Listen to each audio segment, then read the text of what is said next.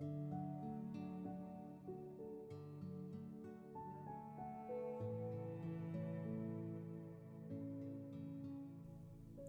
morning. I am Sabrina, a Singaporean missionary currently based in Taiwan. So today we will listen to the Gospel according to Matthew chapter 20, verse 1 to 16. Jesus told his disciples in this parable The kingdom of heaven is like a landowner who went out at dawn to hire laborers for his vineyard.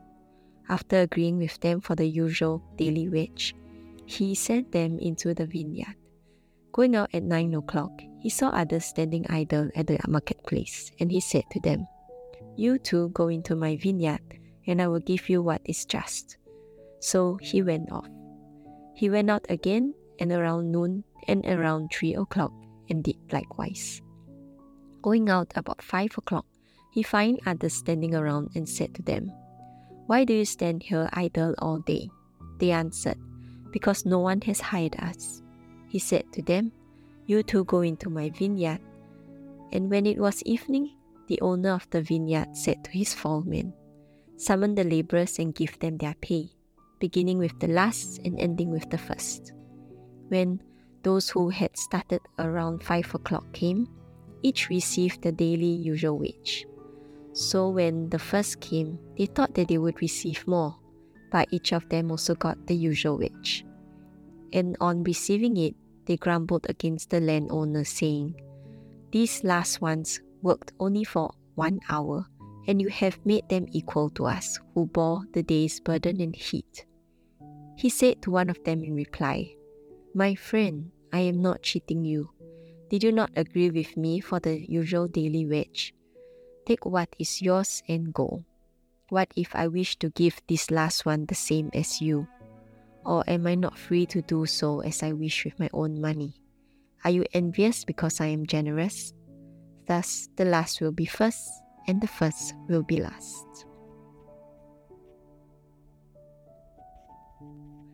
As we read today's Gospel, perhaps the first thought that comes to mind is that this is so unfair. The laborers who are out at 9 o'clock should be paid more than those who started work only at 5 o'clock we feel for the earlier laborers because perhaps we ourselves have had similar experiences as well, where we see others receiving more, although it seems like as if we have put in more effort than them.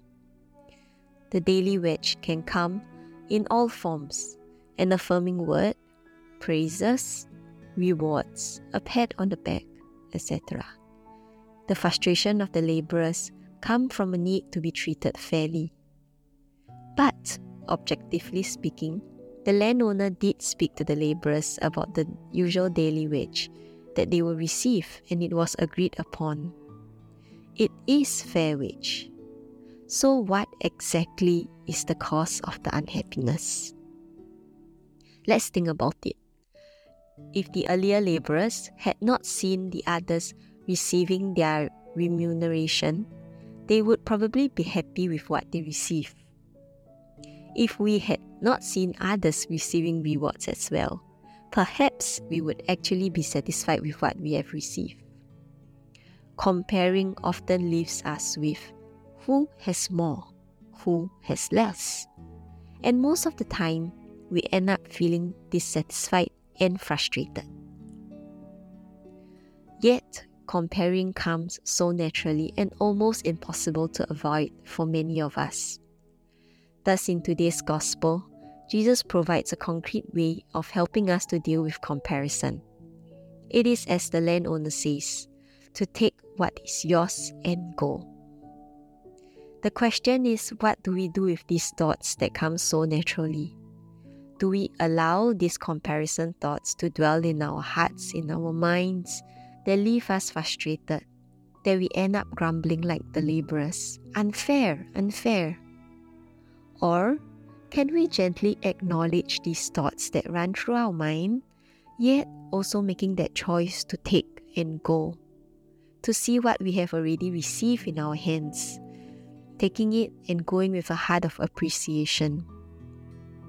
We can't choose the thoughts that naturally run through our minds, but we can choose what we want to do with them. So let's choose the better path.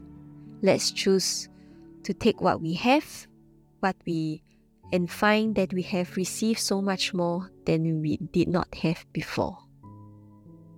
Today, for our reflection, we can take some time to be aware of the thoughts of comparison that naturally comes through our mind. Lord, how are you inviting me to choose to see all the blessings that you have already given to me, to take it and to go with a grateful heart?